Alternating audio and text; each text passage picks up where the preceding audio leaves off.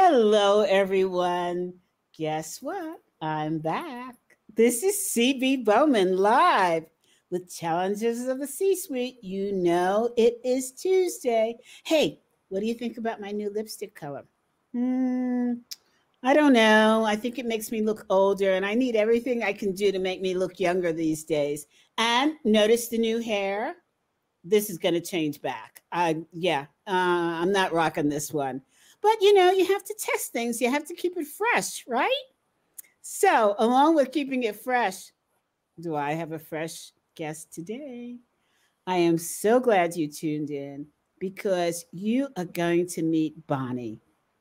Bonnie is a kick ass woman of the truest definition. And you know that's my favorite phrase because that's the only kind of women that I know, right? We get out there and we hit the ground running and we move things so that we can benefit and other women can benefit. And Bonnie has written a phenomenal book about us as women sitting on boards. You know that's my passion is to get women on boards. And I didn't even know this until about 15 minutes ago. I mean, what? How could CB Bowman not know this? And what's worse, my organization, the Association of Corporate Executive Coaches, gave her a Thought Leader Award this year. Where am I? This is pretty pathetic. I'll tell you where I am. I'm making broadcasts for you all and bringing the best of the best and working on my diversity and equity work that you know I do and very excited about it. But I'm going back now to my coaching space and welcoming Bonnie. Wait till you hear the book she has written. Bonnie, welcome. Thank you so much for having me, CB. And if I could weigh in, I do like your lipstick color. I think Thank you. Great. Oh, you do? My husband likes me in bright red, and I just got tired of it. And I thought, I'm going to order this on Amazon and see how it works. Looks great. Thank you. Thank you. It's a good fall color, right? it is. So, Bonnie, thank you for weighing in. And tell us first, let's start at the beginning tell us about you as a little person, as when you first came on board and hit the ground running. Well, I don't know how far back you want me to go. I can give you just the highlights. I grew up on a farm in Western Oklahoma and I went and I initially thought I was going to teach at a university. And so I started going down the teaching path, taught high school English for three years, hated it with uh, an immense passion. And so I went back, got a master's degree in counseling psychology. Then I started working with business and industry in a, a technology center that served juniors, seniors, adults, and business and industry. And when I, as soon as I did, I we worked with a company called Ditch Witch. That was my first company to work with, and I was doing some career coaching for mid-level managers at Ditch Witch. And what all of a sudden I was like, oh, this is where I fit. I fit in corporate because, you know, I, growing up on a farm, I was raised exactly like a Western Oklahoma boy. Like I was in the fields, I was in the tractors. And so it was all about results and production and, and public education isn't really like that. So when I made it to corporate, especially at a company like Ditch Witch, you know, where I was doing this work, I was like, this is it. I fit here. So I've been in corporate ever since. I did some management work. I worked for CPP, the publisher of the Myers Briggs and other great assessments like the CPI. And then I went started running my own firms in 2001, uh, acquired EDA in 2007 and we are building Wait, technology. Time what's EDA and what do you mean you acquired it? And before you answer that, I have a message from, I think her name, well, I'm just going to go with the last name because I don't want to butcher the first name. Miss Carter. She says, I'm in for 30 minutes. I abbreviated one of my meetings because I really wanted to join today. Well, Miss Carter, welcome and please send us your questions. Okay, now EDA? So, EDA is a company that has been in business since 1982. It was founded by Jim Bolt. And so, all many of the your listeners I know will know Marshall Goldsmith. Well, Marshall and Jim Bolt are very good friends. In fact, Marshall will tell you that Jim had a major impact on his career. And um, Marshall married Jim and one of his ex wives. And so, okay. so, but they're everything's still they're still very close not Marshall. I mean, yes, Marshall and Jim, but also Jim and the ex-wife. But um, they, uh, but that whole group is, um, you know, there's the Marshall Goldsmith, Jim Bolt, Ken Blanchard, Bev Kaye, you know, all these uh, amazing uh, thought leaders. Um, or you know, I got to know them through Jim and through get uh, acquiring EDA's the consulting side of the business. Was Howard Morgan part of that group? I think so. Yeah. He's mm-hmm. such a good man. Yeah, uh, Bill Bridges. So this is a funny story if I could tell it really quick. Yes. So here's what here's what Jim Bolt did to me. So we were going through this process. He stayed with me for a year and a half to teach me because we had leadership development and coaching. We did things like career and assessment centers and all that in my company before. But Jim had founded EDA um, to be to do strategic executive development. So top five percent of the companies designing things from anything from a two day program to a two year program or a corporate university, you know, doing the whole architecture design, running it if necessary, and, um, and working with the large companies, Fortune 500s at the top of the house. And so he mentored me for a year and a half to sort of get that up to the top. And so one of the first things he did and I remember going through the acquisition where Jim Bolt and Mike Dulworth, who runs Executive Networks, which used to be together with EDA, Mike Dulworth were sitting there at the table, and Jim said, or Mike may have said it, you should take her to the Learning Network. And I see them sort of exchange glances, and it's like wink, wink. And so um, I'm thinking, yes, I should go to the Learning Network. Good idea. So Jim takes me and i'm at the time we were we were had just either i think just completed the, the, acquisition so now i'm like really trying to get these two businesses together i'm working like 100 hour weeks i'm a i'm a young mother and on top of it and jim said so we go to san diego we're going to go to the learning network and i'm thinking really asking myself why am i here because I'm exhausted. And now I'm going to a meeting, and Jim has told me, ah, it's just a bunch of consultants. And I'm thinking, why am I going to meet a bunch of consultants? And so, anyway, we walk in the next day, and the first person I see is Bill Bridges, who wrote Transitions. And then I see Bev Kaye, and then I see uh, Ken Blanchard and Jim Kouzes and, you know, Marshall. And you know it goes on and on. And so um, I, I was like you could have told me. Uh, so i could have had been read their books. I could have been ready for this. So anyway it was it was interesting.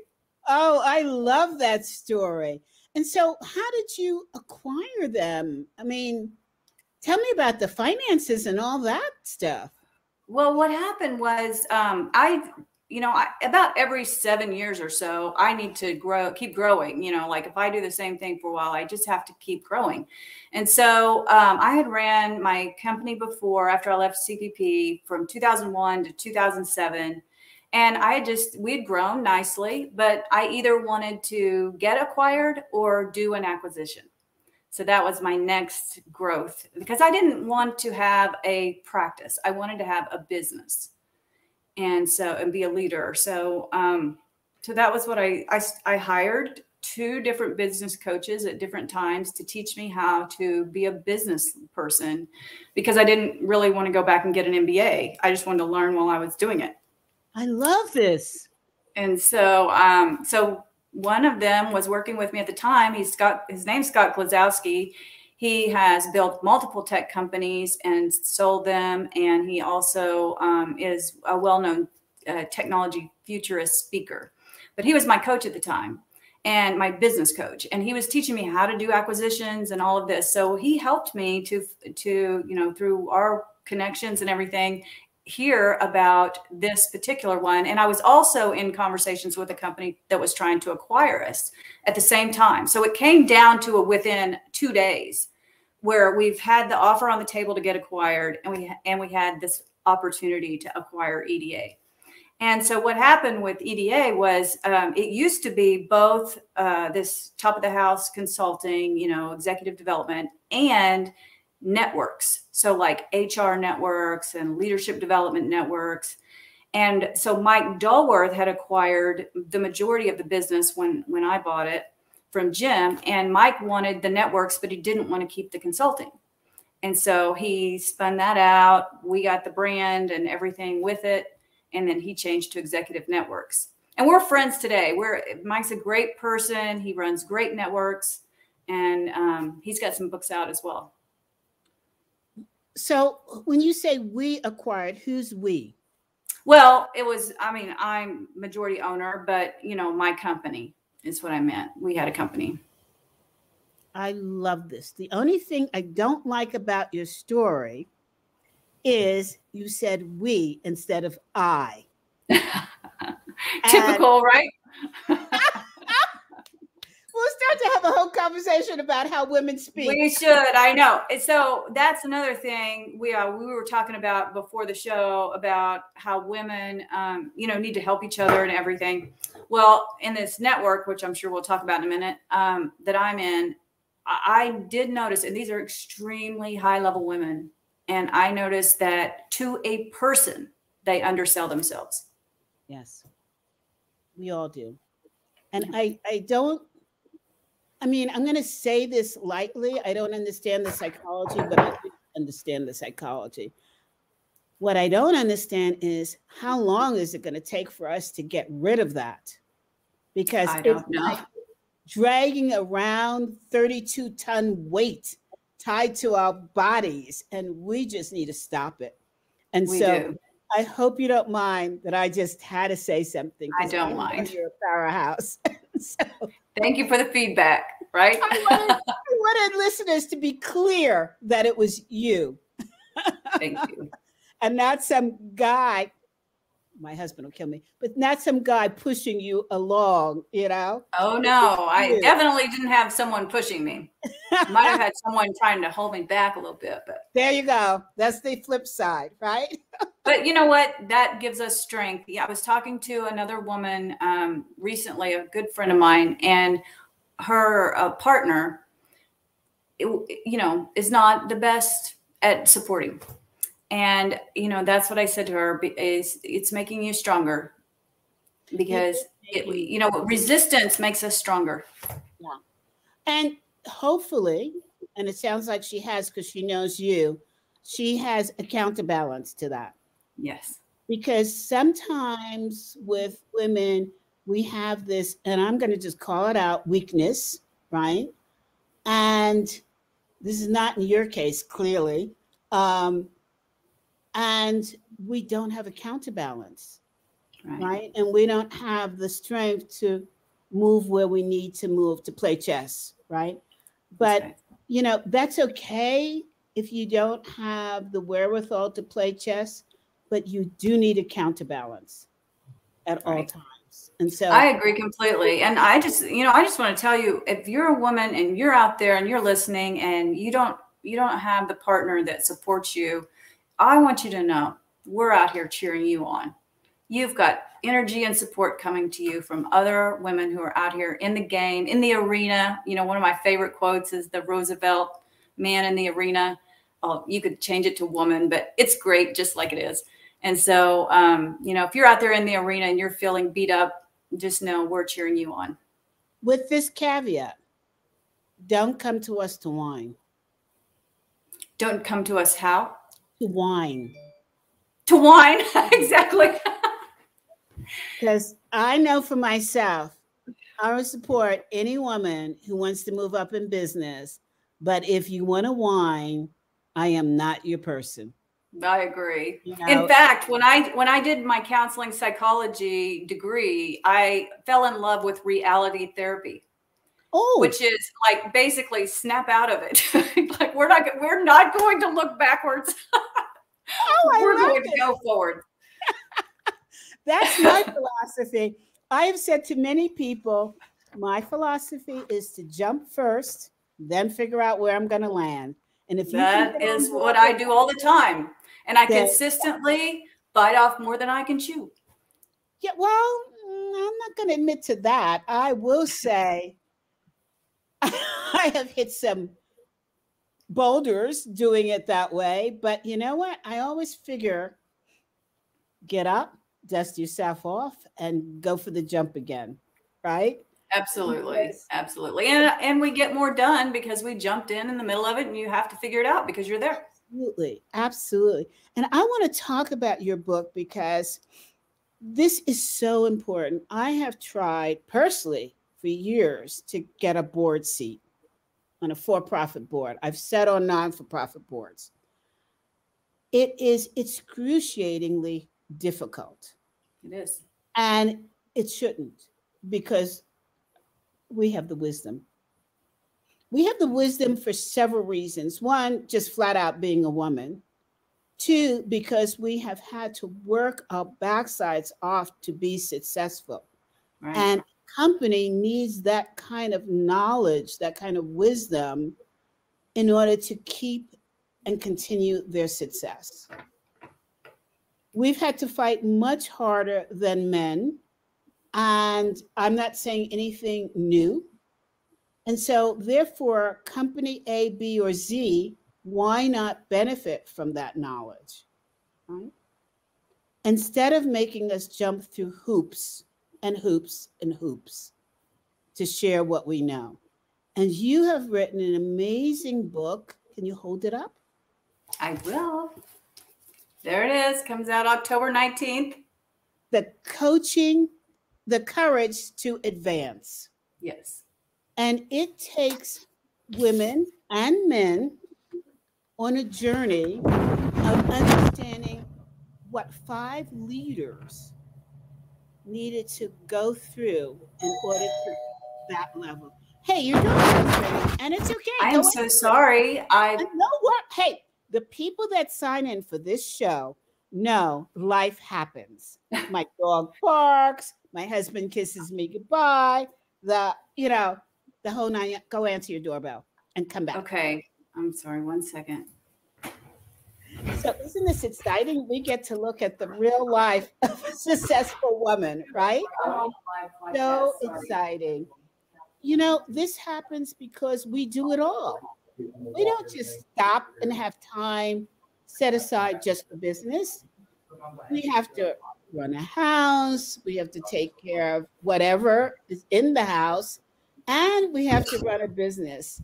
And so, what better way to see how a power woman handles herself when the doorbell rings and she's in the middle of a call? It's great. Go for it. Flexibility. That's another thing we should talk about. Absolutely. So, in your book, where you've examined uh, women who have made it to the top, there are certain competencies that you recognize that they should have or we should have in striving for the top. Can you take us through those competencies without giving away too much of the book? Might be oh yes, no, I'd love to. So, uh, I also want to say something about what you said a minute ago, where you were talking about how we women how we've had to work so hard to be where we are. You know, I read both Condoleezza Rice's books, uh, several of her books, and then also Colin Powell's. Uh-huh. And um, one of the things that they both said is they grew up in the same neighborhood. And in their neighborhood, there was a phrase that you have to be twice as good. It's not only and, in the neighborhood; it's it, it's the black community. Yes, exactly. Sure all people of color. Yeah. Yes, I agree with that, and I think it's true for women in business. Yes. Oh, and so when you when you talked about how hard it is to get on a board, it's it's true and it is hard. And what I'm seeing, you know, like I've had multiple people say to me that there are not enough qualified women. and I know, I know, makes me furious too. In fact, I, I went on a little rant about it when the whole SEC Nas, Nasdaq thing came out, where the um, where the Republicans were trying to, to say, and I'm not anti Republican, I'm center right myself. I just was, they were saying, that's not fair. There are not enough qualified women. And I said, that's not true because uh, the women I know could run circles around the board members I know.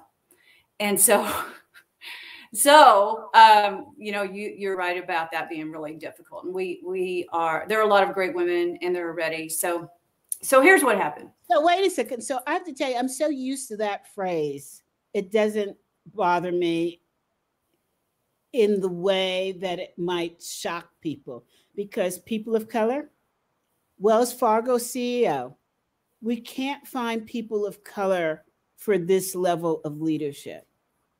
You hear it, we hear it over and over and over. Mm-hmm. What are you looking underneath, uh, you know, a book or something? You can't open the darn book.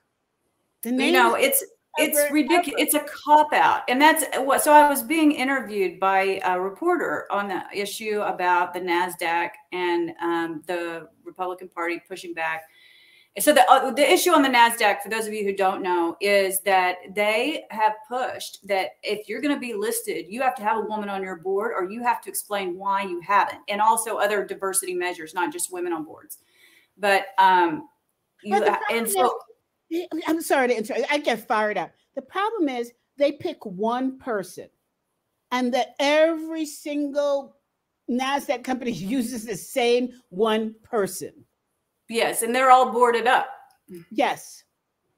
So, um, so anyway, I was being interviewed, and when they, you know, brought up this whole issue about not enough qualified women, I my first reaction was that's a cop out, which I asked them to not say, and then but I was like, let's reword that. It's a misnomer because um, what they're saying is, I don't want to go look.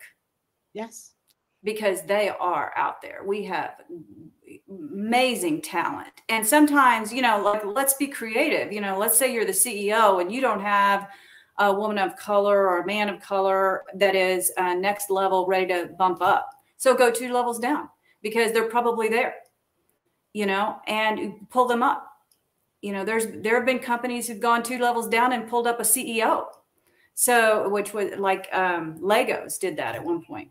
Anyway, so you know, we can we can find high level qualified people of diversity and get them to the top, and we really want to do that. We, I, you know, it's my personal mission to advance the state of women on boards and women in senior executive position.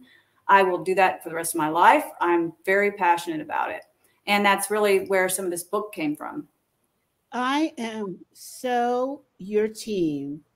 You know i haven't taken the two programs that you talked about but i want in on this. I'm making a public statement because i have been fighting this for years and years. And if it's not me then i want another woman to take my place who may be younger or I want to figure out how to seed talent, how to seed female talent for boards. Period. Drop the mic. Absolutely. Yes, we need the pipeline. So I'm also on the business council for exponent.org, which is uh, an organization that came out of a 20% project at Google.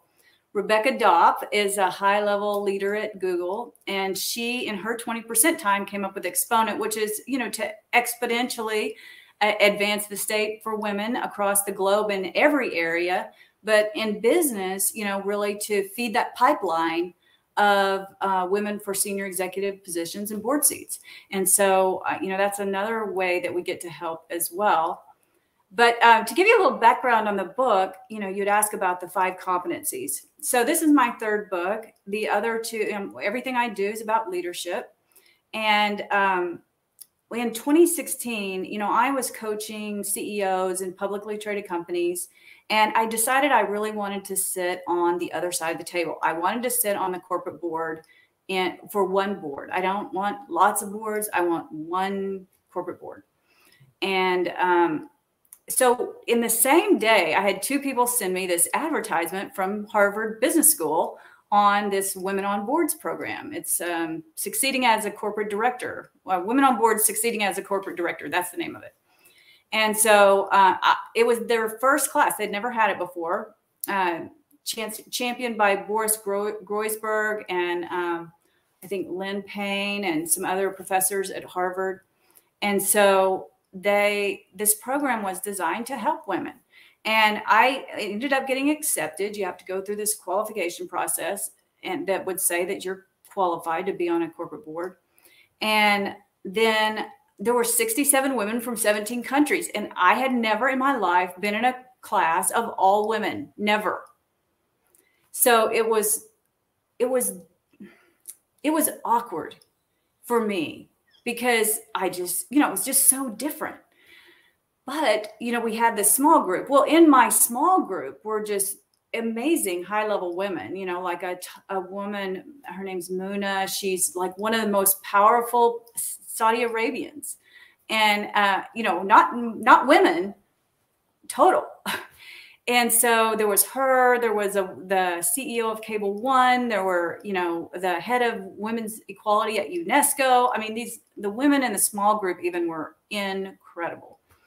And so i went through that class then we tried to stay together. My uh, friend and, and now co-author lisa pent tried to keep us together. She was on wall street and she was just having some phone calls every two weeks to help us to continue to educate ourselves try to help each other and after a year and a half, another class had gone through, and now I had this this long list of women who were from these two classes. And I sat down and I made a sortable database in Excel, and because I wanted to go see people, and I wanted all of us to be able to see each other when we were in different cities. So I could just sort. I'm going to DC. Who's in DC? Let's have a dinner. And um, when I finished that list, I thought, you know, if we tried we could change the world because of the powerful positions that these women were in, the uh, the network that they likely had. And so um, I asked Lisa if she wanted to do a formal network, and she did, and we we did, and now we have 195 members from um, 23 countries, and it's we have this amazing culture of helping each other, which I'll be glad to talk about. But when I when I was talking just before COVID 19 hit. I was mm-hmm. talking to my publisher about a couple of book ideas. And one of them was to do a book about the women in this network because I said, you know, their stories are incredible. They're they're tough, they're gritty, they're beautiful, they're mothers, they're, you know, they've they've lost people, they've they've had children, you know, all during their careers while we're trying to keep it together in front of everybody else. so I wanted to write a story about that. And so the book ended up, the book Courage to Advance, that's the one they wanted. And so we wrote that. Uh, there are 36 women from the network in this, in the book. We also have a, a lot more on podcast, my Real Life Real Leaders podcast, which Ooh, I I've invited you to be on. I can't wait to hear your story. Thank you. I can't wait. And I made a mistake. I said five women. It's 36 women. You tried. There are 36 women. There are five competencies. Oh, I think you said it right. Okay. Okay. Um, but the competencies are hard to teach competencies that are, they almost have to be caught. And so we're teaching them through storytelling. And in the book, we cover courage, resiliency, adaptability, vulnerability, and sense making like stopping, you know, deep thinking about what just happened and trying to make sense of it and doing that with other people. And so that's how the stories are sorted. So we do a little teaching at the beginning of each section, then we have the stories, and then we also have a book guide for anyone who has book club so that they can, you know, work through these competencies themselves. And then we have a really cool thing, which our chief operations officer uh, came up with. Her name's Kelly Adams. And she said, What if we put a place in the back of the book for women to write their stories in the back of the book guide? And so that's what we did. And we're hoping that people will send in their stories. Well, I can't wait for you to speak to my Women's Power Pack group. Oh, I look forward to that. There are women in that. I will just tell you about, I shouldn't brag about just one woman, but let me give you, because of time, one example of a woman who works with war victims. Oh. Um, and she came out of a war herself. She escaped twice, two different wars. Wow. And she works with people who are suffering as a result of being war trauma victims. Right. Uh, she also has her own podcast. And I am telling you, this woman is a powerhouse. you know, I'm using that term often, but I have to tell you, I'm so impressed by the women that I'm meeting. I really am because, you know, I am older than all of you. And I never thought I'd see this because in my generation, all I saw was women not, not, I'm going to emphasize that, not supporting other women. That's right. I've seen a lot of that myself. It was a cat call. And I'm so proud of how women have advanced, not only in their relationship to each other, but in moving up the ladder. And I I get all choked up about it. So I put together a group of women who are just underneath the board level to support each other, but have made incredible um, contributions to the workspace. And another one is Janice Perkins, who manages, for the most part, uh, an organization called Methods of Leaders. I was just interviewed for that. Some really powerful interviews, including Marshall Goldsmith, as we talked about, uh, and some of the other people.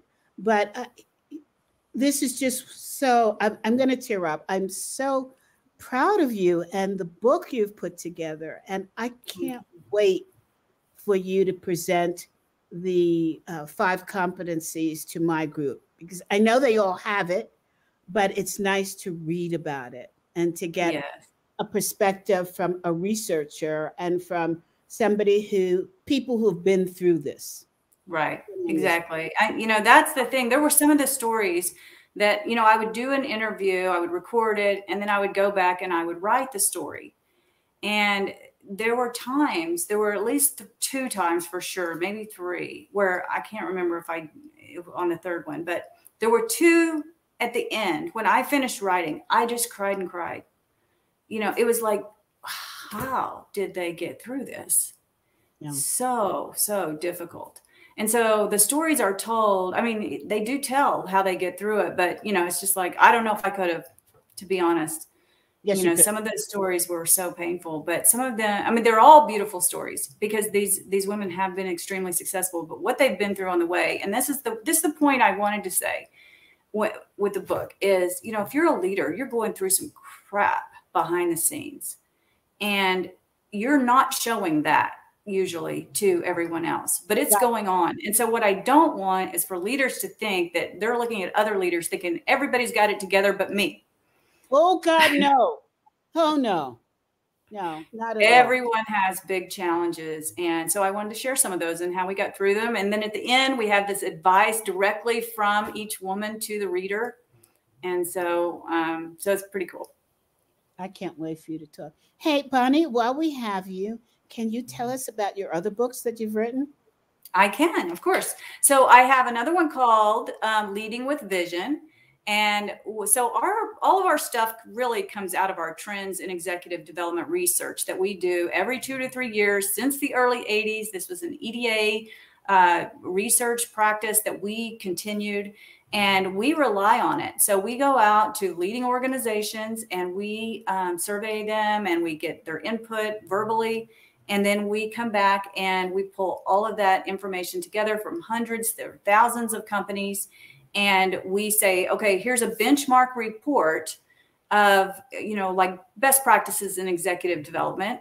But also, we make sense of the trends and we say, here's what's happening, here's what we see of that. And I pull together people like Jim Kouzes, I mean, people on my advisory board, um, who and Jim Bolt, you know, lots of others who can weigh in and say, yeah, um, David Peterson, for example, was at Google.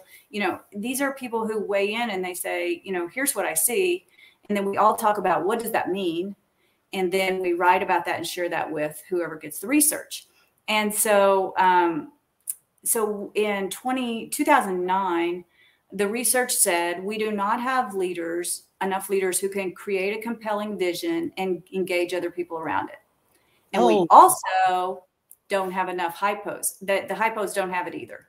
Yeah. So so that's where the book came from. We were we went we said, okay, well, who's doing visionary leadership really well? And we could not find any how-to training on how to do visionary leadership. And so we wrote a book, we built a class, you know, we we put it together so that people can learn the how to do visionary leadership. And then before that, my first book was Decades of Differences, which I co-authored I have to with. mention your two guys, Jim and um, uh, David and uh, Jim, have both been speakers at my ACEC conference. Oh, wonderful! Yeah, So- they're both. I love them both. They're both very valuable members of my advisor advisory board because they, uh, you know, they really give thought and insight, and you know, they're not casual about it. They they really think and and try to help the people out there. And Jim is so kind. He really is so Yes. kind. He said to me after the conference, he said, This has been the best conference I've ever been to. And I said, Why, Jim? And he said, People were not afraid to ask me questions and challenge me. That's great. God, what humility this man carries. Awesome. He's Hey, great. I want to ask you a question before you talk about your other books, and, and we'll we'll have the time. Um, how, you said that you do surveys. You go into companies, and you get responses from them. How do you get a company to pay attention to your survey? How do you get them to answer? How do you get in the Well, door? for one thing, um, you know, I really can't take a ton of credit for it because honestly, Jim Bolt had built a great brand, and and we are continuing the great brand. And so, you know, we EDA is known really across the world as this boutique that really is high end, that has great research, great services for the top of the house. And so it's continuing that brand. And the so people participate because it is a go-to. Like I don't know of anyone else who does trends in executive development, just that top 5%, right? There's lots of leadership development, lots of the middle stuff. But for what we do, I don't know of anyone else who does a report like we do. And so we get companies who watch for it. In fact, I have companies reach out to us. When's the next one? Hmm. So we're able to get them to participate. I love it. I love it. Uh, because I, I often wonder that when I see, of course, I get research questionnaires from the Center for Creative Leadership, it's Right. executive. And I thought, at one point, now everybody's doing a survey. I mean, you buy a dress at Macy's and they're sending you a survey. How do, please, you know, what's my reward for completing this, for taking the time? Zero Right. um because most of the time they're not read because you don't see a change right so i wondered how is it that you're able to get in and get responses from these companies Yeah. So that that's how we do it. And we just, you know, we have a database. And of course, if they've participated before, they're more likely to participate again because when, as soon as they, it, we charge $150 for the research. It's on Amazon. Um, but anyone who participates obviously gets the report for no charge. And we'll also be happy to have a call with them to talk about their own executive development and their own benchmarks. love it i love it hey uh miss carter wrote in and she said how does a woman speak up for herself to gain traction in her career when she's constantly being looked over Yeah, that's a great question. So, um, you know, there's multiple tactics. You know, it might help to know a little bit more about, you know, how you're being looked over. But, you know, one thing that helps is to uh, network your way to a champion that will help because it really does help. And, and this is one of the things I found about the book because it's not just women that can help you, you know, other men can help you and men do help you. So in the book, I would say every single woman, not only in the book, in the whole network that we have, has been discriminated against by men. And almost every single one of them have been championed by men. men absolutely And oh so men play such a great role. So I have to give you applause for that. And in my race, we do that by going like this. Yes, absolutely. I'm with you. Yes, absolutely. Truest statement never made. Love it. Mm-hmm. Yes. So, and I, I, that's one of the reasons. Like, well, I this book is about women, but I say right on there, this is for men too, because you can see, you know, um, you can you can choose you know which one are you going to be are you going to be the champion that that these women are looking up to and appreciating or are you going to be the one that they say that they're telling stories about saying guess what this guy did to me right you know I, i'm going to tell you a story and i hope that Ms. carter is still listening. Recently i was interviewed by methods of leaders and i was going to send the interview to a potential client. I said let me listen to it first. Didn't have a time i didn't have time to do it and it aired. And i sat here and i prayed. And i looked at it and i and i made my husband sit right next to me and listen to it also. And i shouldn't say made i asked him um, gotcha. after, after it was over i said what do you think and he said and it was about diversity and inclusion and he's this white Italian guy. And he said, Darling, this is just so good. I'm so proud of you. And I looked at him and I said, Yeah, I'm glad you're proud of me, darling, but I'm even prouder of myself. It's really good. Yeah. So that's that's what we have to do. And we have to find the people that support us like that. But we Absolutely. have to support ourselves first. So yeah, and go to the yeah. One more thing I want to say about yes, you know please. getting getting attention, getting promoted is so one look for a champion that will help you. Um, two, just try to get to the the one next step of you know just keep going up next level next level no matter how far you get even if you get on the board do not settle for that get in the chair positions chair a committee chair the whole board you know don't stop get the power positions and if you can't get it where you are, I recommend you leave and go to another company. And, you know, boomerangs are a thing. So you can sometimes go to another company and come back in at a higher level. I was waiting for you to finish to add that in. Two minds alike. Absolutely do not, especially now with the shortage, the war on talent. Right. Great time to do it time, absolutely the time to to and, and sometimes it's not even intentional. Sometimes, you know, if you grow up in a company, they see you, it's sort of like your children. It's hard to see your children the way other people see them because first of all, they don't act the same with you, right? But it, it is hard to see them. And so if you if you know if you're in a company and they're seeing you as a certain level and they can't see you in another way. If you go to another company, they won't have that unconscious bias. It's it's the two analogies. If you have a photograph on your desk of your child or family member that you love, you see it when you first put it there. Eventually, you don't see that photograph. It's still there. Right? And so right. you stir up the waters, move the photograph around so that you continue to see it. You absolutely have to do that. You have to be, you know, here's the thing you have to be your own champion first. Don't be afraid to brag. Don't become braggadocious, but don't be afraid to brag. And sometimes we just get so shy, especially women, about talking about our successes that we feed the line of, well, I don't even see that person.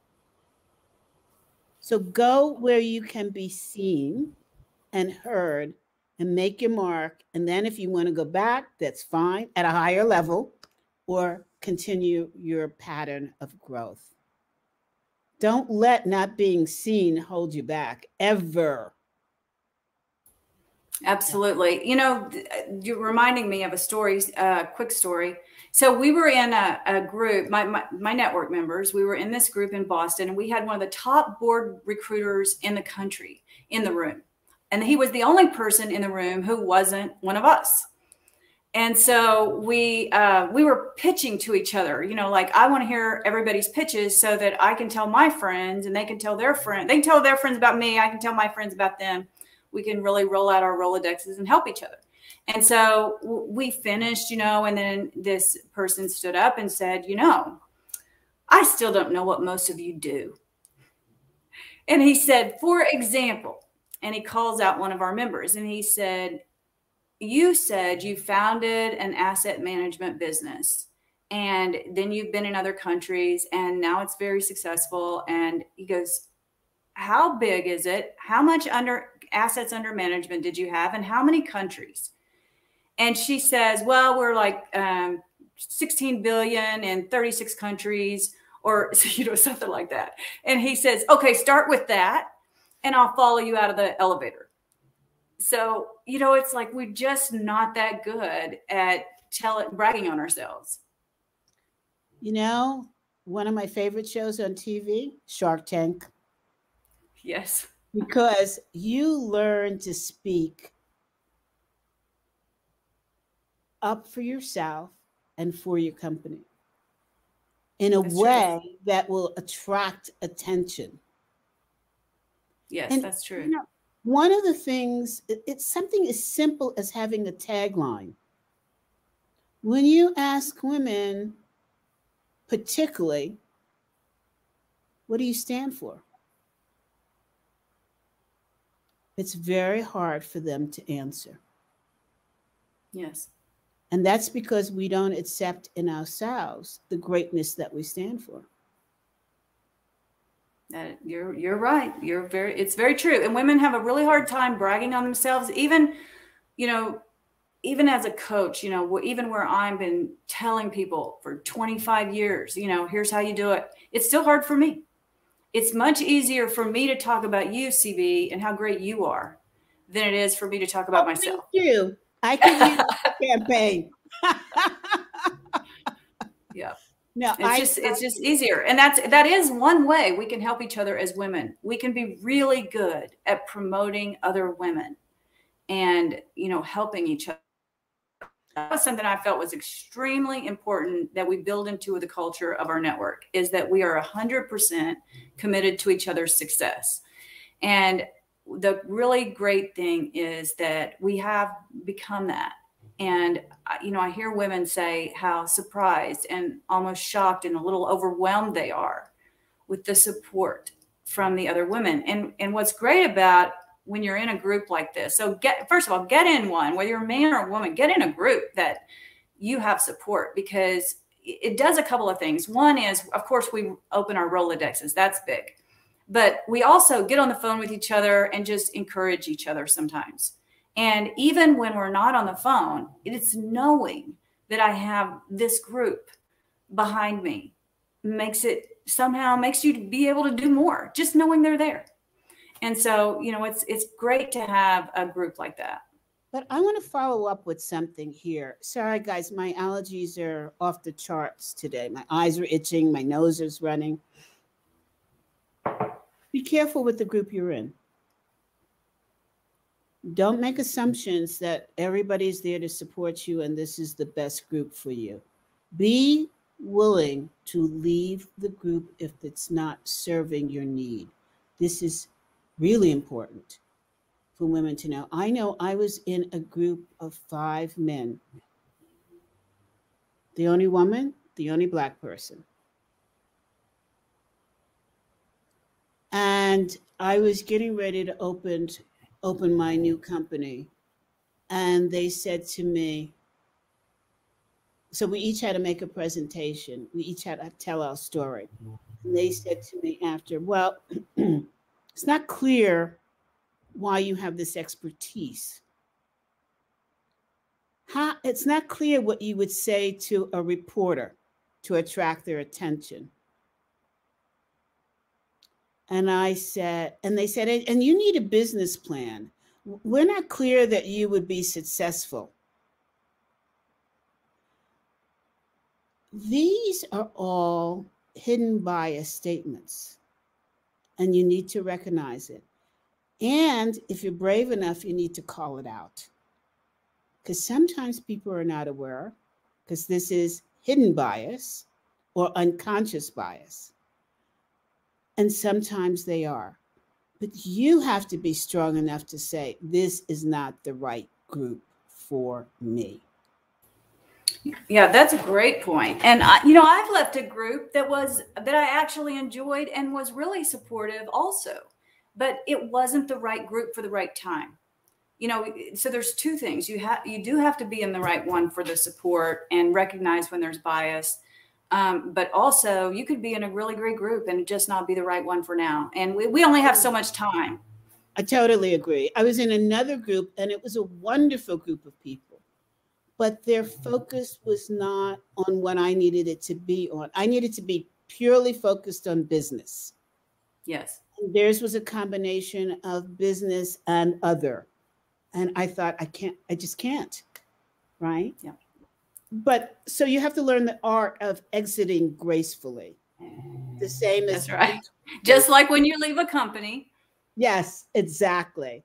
So I, I want to mention that to, to our listeners because oftentimes we get stuck and we think, and then we stop contributing and then we go to the negative zone. And that's the worst thing that you could do for relationship building, right? Mm. Because even if this group is not the right group for you, they may know somebody who can support you. So be careful about that. Isabella writes in, I love it when you write in.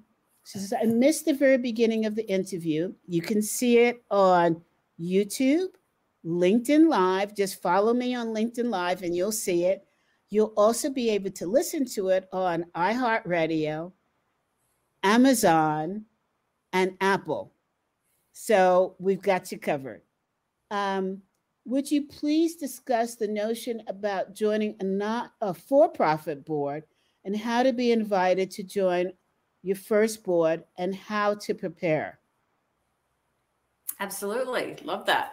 So, um, you know, just as a stepping stone, uh, nonprofit boards and corporate boards are different because a lot of nonprofit boards, you know, they're asking you to put in money that's a volunteer. Um, but it still gives you some board experience. So I do recommend getting on a nonprofit board just for some board experience. And then um, taking programs like uh, CB and I have both been members of National Association of Corporate Directors. We've both taken other board classes, like I took the one at Harvard, and I know you took another one as well. And so, you know, educate yourself, that's important. But it really is going to be about your network. And that's this is the one thing that we're 100% sure of. You can talk to every recruiter, you can go through every class, but someone has to say, hey, we should consider CB for this board, right? Or Bonnie or or whomever it is.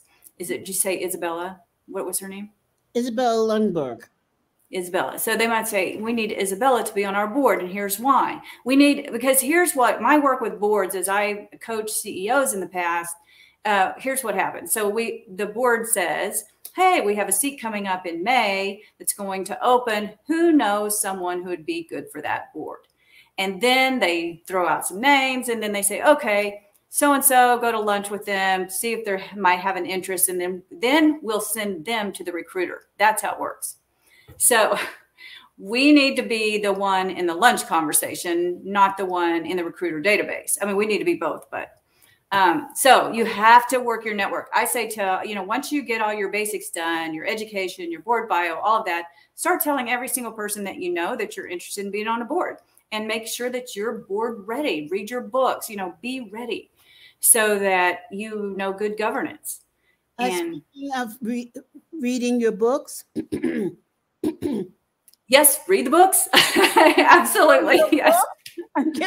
For so sure. Definitely read the books. Yes. And so, you know, you're a book, Bonnie. Yeah, this one, read this book. And uh, there's um there's another one, Finding Your Seat at the Boardroom Table. Um, that's a good one. And there there are lots of other really great ones. But you know, getting on that paid first paid corporate board seat is difficult. i am on my own private boards, but I've not yet joined these other corporate boards because I was so busy building the network and doing the book. I'm just really getting started myself on heavily pursuing that. And so now it's just, you know, it's sort of a numbers game.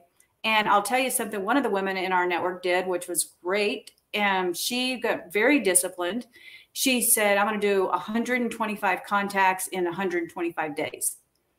And she did and one of those ended up in being a board seat it wasn't their board but they referred her to a board you know so it eventually paid it actually paid off to a board seat wow wow that is amazing you know what? How different is that than really trying to land a top position in a company?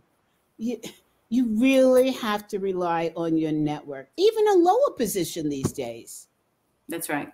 Yeah, it's the same. I mean, I mean, you're applying for a position, a very important position, and you know you have to have all the fruit on the tree, which I trust that you do.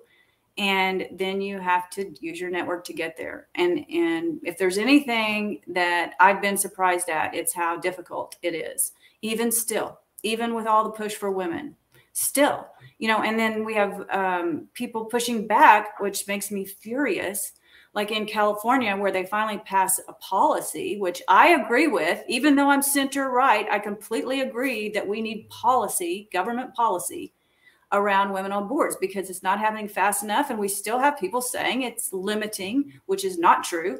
And there's a lawsuit out of California by, by some men um, that run a company out there that um, is going probably all the way to Supreme Court over this.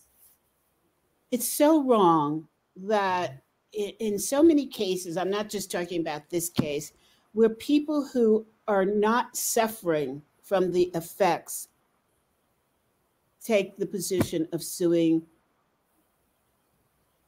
a legal decision to help mediate the issues. Well, it's ridiculous. I mean, why? Why? Just add, if you don't want to get rid of somebody who's on your board, add. All you have to do is change the bylaws. You know, this is not some massive reconstruction of your whole company. We're just talking, change your bylaws, add two people. We're just saying add value. Come on. It's you know? it's ridiculous. And and value and and not just put people on there. Value the contribution and the difference of views that they bring because that's what makes us more diverse. There's plenty of statistics out there. There's plenty of research out there that it helps companies to have a more diverse board. And so, you know, there's there's no excuse. And we're not stopping at 20%. We're going for 50. And so, and we're not letting up. And who's to say this is terrible? This is the dark side. Because you're admitting women, who's to say that the people that are the men that are sitting on your board won't resign because you're admitting women? And there you get there you have your extra seats. it's, it's if you choose to leave because you've got an intelligent group of women joining the board, then uh, then please do. I mean, I would yeah, say I mean, that, no, that would be a good thing for the company then. Exactly. Exactly. And, and what's so sad is many of these companies are selling products to women. So if we went on right strike and said, now, you know, I'm a little instigator, but if, you if we went on strike and said we are not buying products or services from any company that has a board that does not have at least one woman on their board can you imagine what the power we could bring? Okay, first of all, we should do that. I mean, come on. We should do that. That is a great idea. And and while I'm saying all of this, uh, first of all, we really should do that. We should vote with our pocket. Okay, let's do but it. But second, I don't want to. I don't. I want to balance that. Um, you know, there are so many men out there that are helping, like like uh, Paul Polman, who used to be the CEO of Unilever. He changed his board and his executive team within six years of being uh, the CEO. He had 50-50.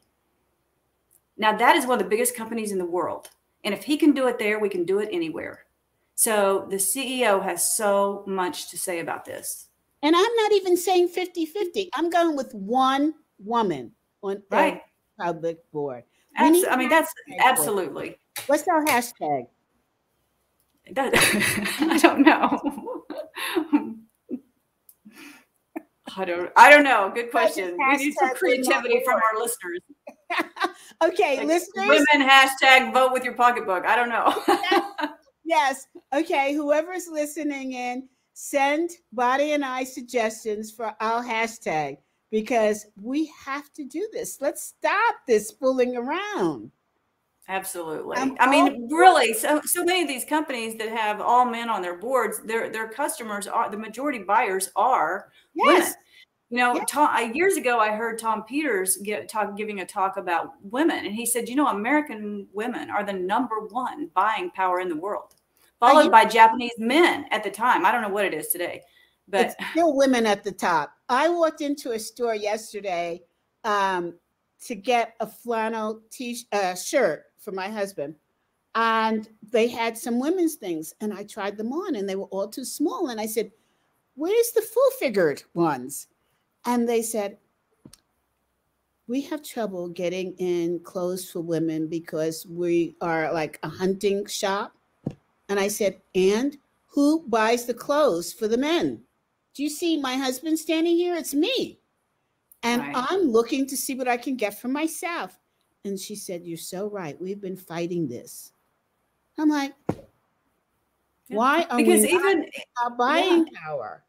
we are we have the buying power and we also are the influencers so even if we're not the one pulling the trigger we're the ones that are often the influence on which which what is bought i so agree all right bonnie let's take it on all right let's do it okay all right so we are a minute over time and i really don't want this conversation to end because i'm fired up now well, it won't end. We will continue because um, this is important conversation that we're having. You know, we we must advance the state of women on boards and in senior executive positions. Bonnie, I did not let you speak about the other two books. We spoke about two of your books. Can you quickly tell us about the other two? I want to get that. Well, in. there's there's only three. So there's okay. the the leading with vision, the the new book that's coming out, Courage to Advance. Please buy that one. If you could buy it before October 19th, that helps us a little bit. Well, all the numbers come through at one time. And then um, then my first book was Decades of Differences, which I co-wrote with Ken Gronbach, a demographer which was it was a fascinating book to write because we took his uh, understanding of population and population growth and we compared that with leadership and we showed how there's a big gap in leadership coming which is now here because of when we wrote it which is that there's just a smaller number of gen x. So we have a leadership gap right now because of that. And um, we have a well we have a whole talent war out there going on right now. It's totally everything's shaken up, but there is also a lack of leadership just because there's just fewer Gen Xers than there were boomers. So we talk about the demography and about how to work with all the different generations. Great. I, am reading at the same time, and Isabella, she stepped up to the plate. She's got a name for us. Hashtag women buying power. Oh, I like it. I wrote it down. Isabella reached out to us and she said, Thank you for excellent conversation. Let's do it. I am so I love that. I love that one. Hashtag women buying power. To the point. Yeah, so we need the list of companies that do not have at least one woman on their boards. So then we can we can vote. How do we get that? How do we get you that? Did that? How do we get I get don't know. I don't know. We need Let's, it. Let's we need see. somebody. We need whistle. We need whistleblower. no, I think that's public information.